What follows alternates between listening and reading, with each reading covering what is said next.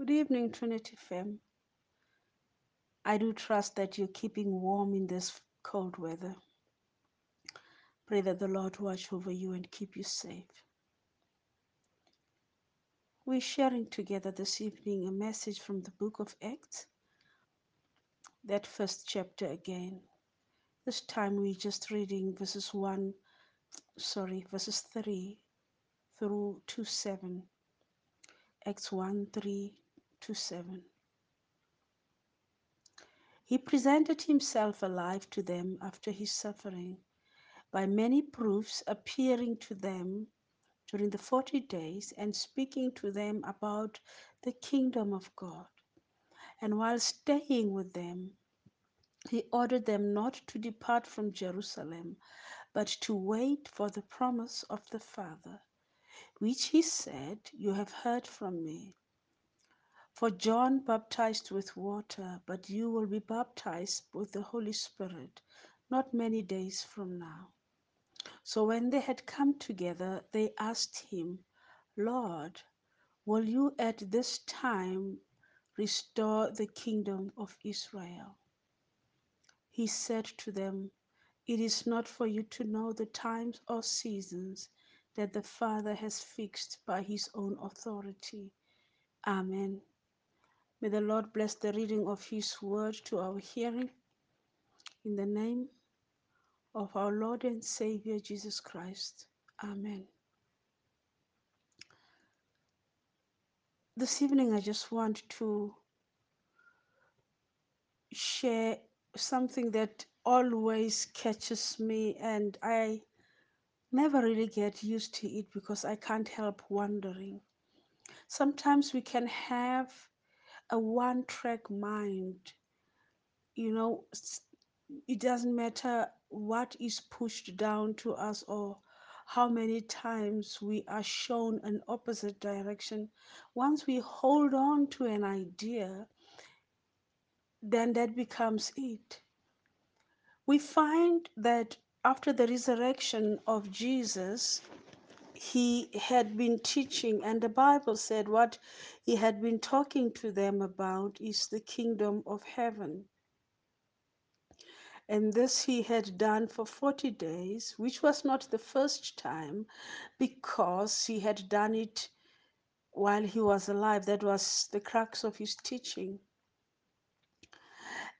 And now, when he talks about the promises from the Father and waiting upon them, what they ask is, "Lord, is this the time you're going to restore the kingdom of Israel?"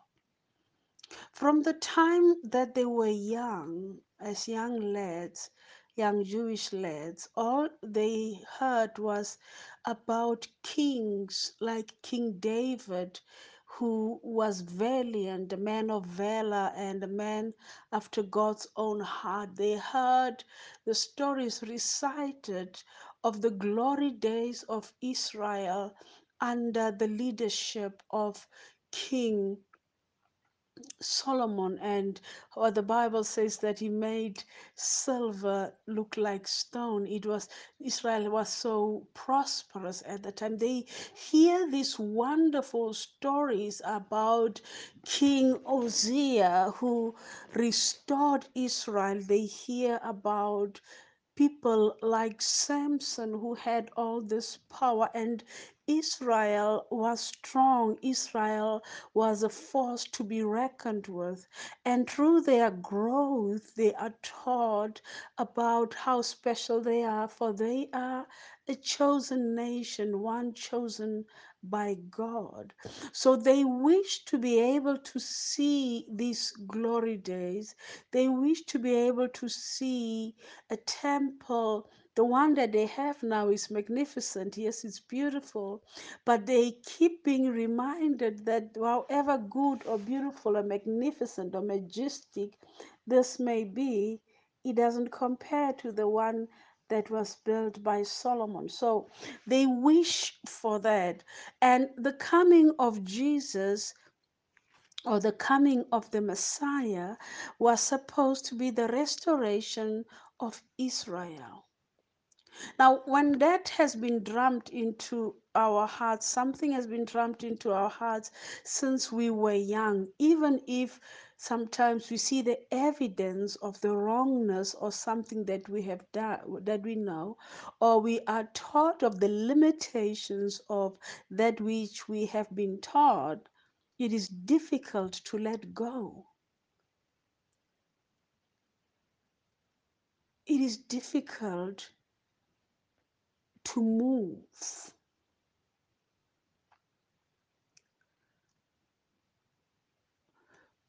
There are things we want to preserve. Our history, our legacy. And sometimes that takes up most of who we are, so that even when God speaks, we do not hear him. We do not hear him unless he speaks of that which we know, or unless he speaks in a way that we know.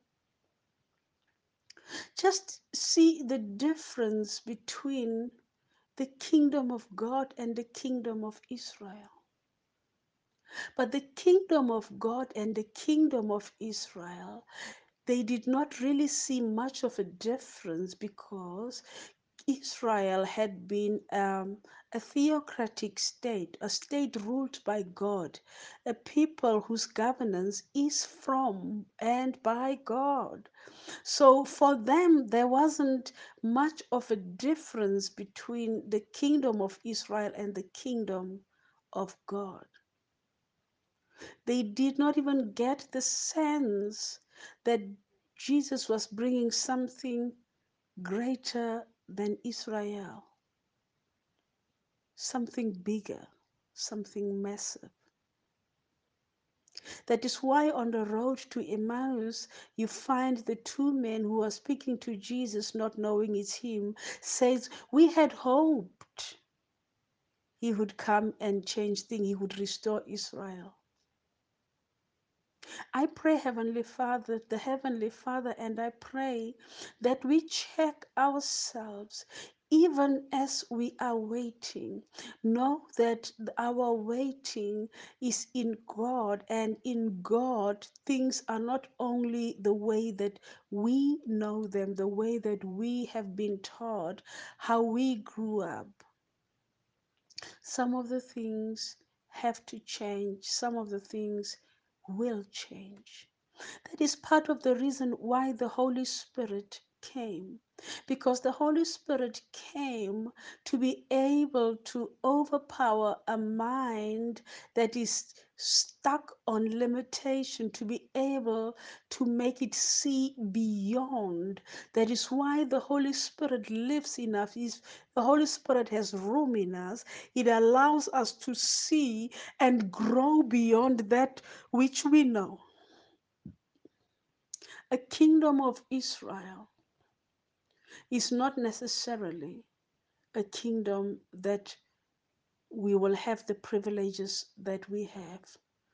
If you have privileges, it will not be the one that you are suffering, where you're suffering, if you are suffering.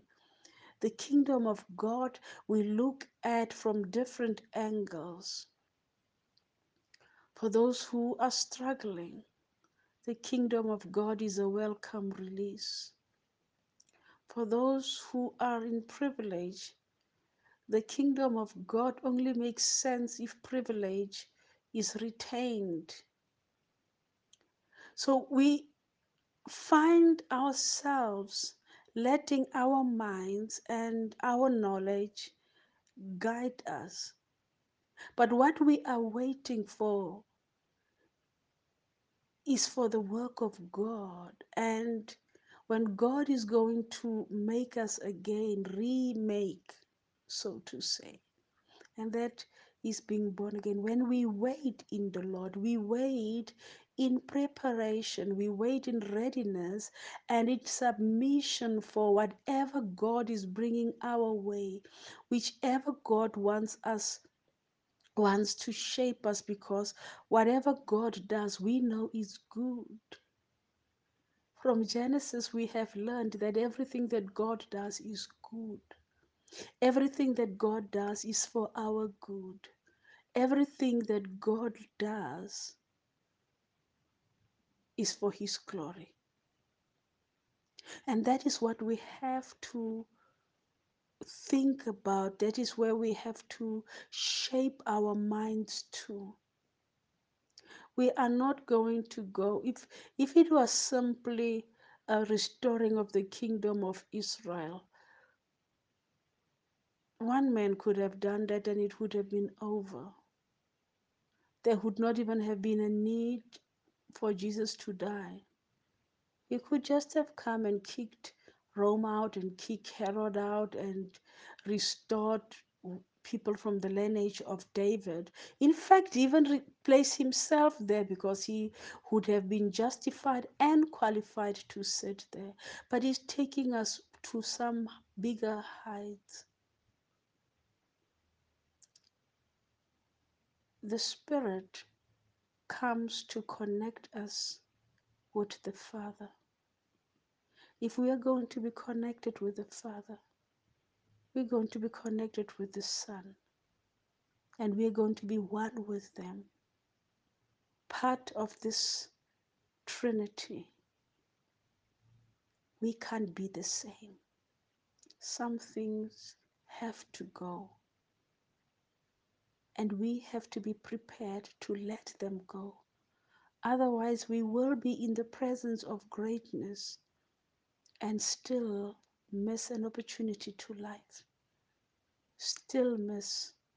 The Jewish nation are a chosen nation. We will never be able to take that away from them. They are a chosen nation. And the first Christian church was made of Jewish people, and only later did the other nations join.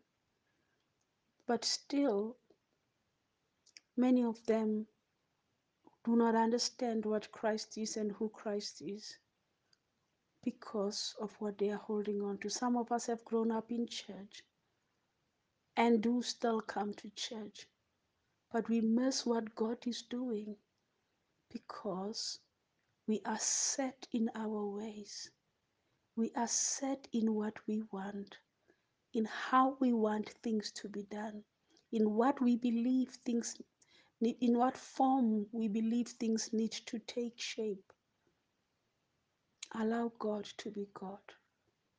And may we submit in our waiting to His glorification, to our transfiguration, transportation, our remaking, a new person who will know the laws of God by heart, who would not need to be taught. And that is because the Spirit will be living in us. Amen. Let us pray. Heavenly Father, so often we are blinded and bounded by our imaginations. We cannot see what you see.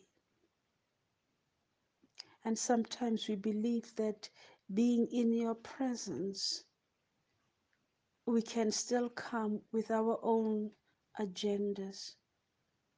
Heavenly Father, tonight, we wish to surrender our agendas to a greater agenda, to an agenda of life, an agenda of revelation, agenda of liberation, an agenda of newness. A baptism that cleanses us from that which we know. A fire that will burn and purify us to bring out the gold quality and silver that is in us, to make us into what we were meant to be. And all the chaff of what we know and what we think and how we measure to be washed away. Help us, Lord, to rely more on you, to trust more in you. This we pray in the name of our Lord and Savior, Jesus Christ, the one who came so that we may have life and have it in abundance. Amen. Beloved in the Lord, have a good night May the Lord watch over you and keep you in perfect peace. Amen.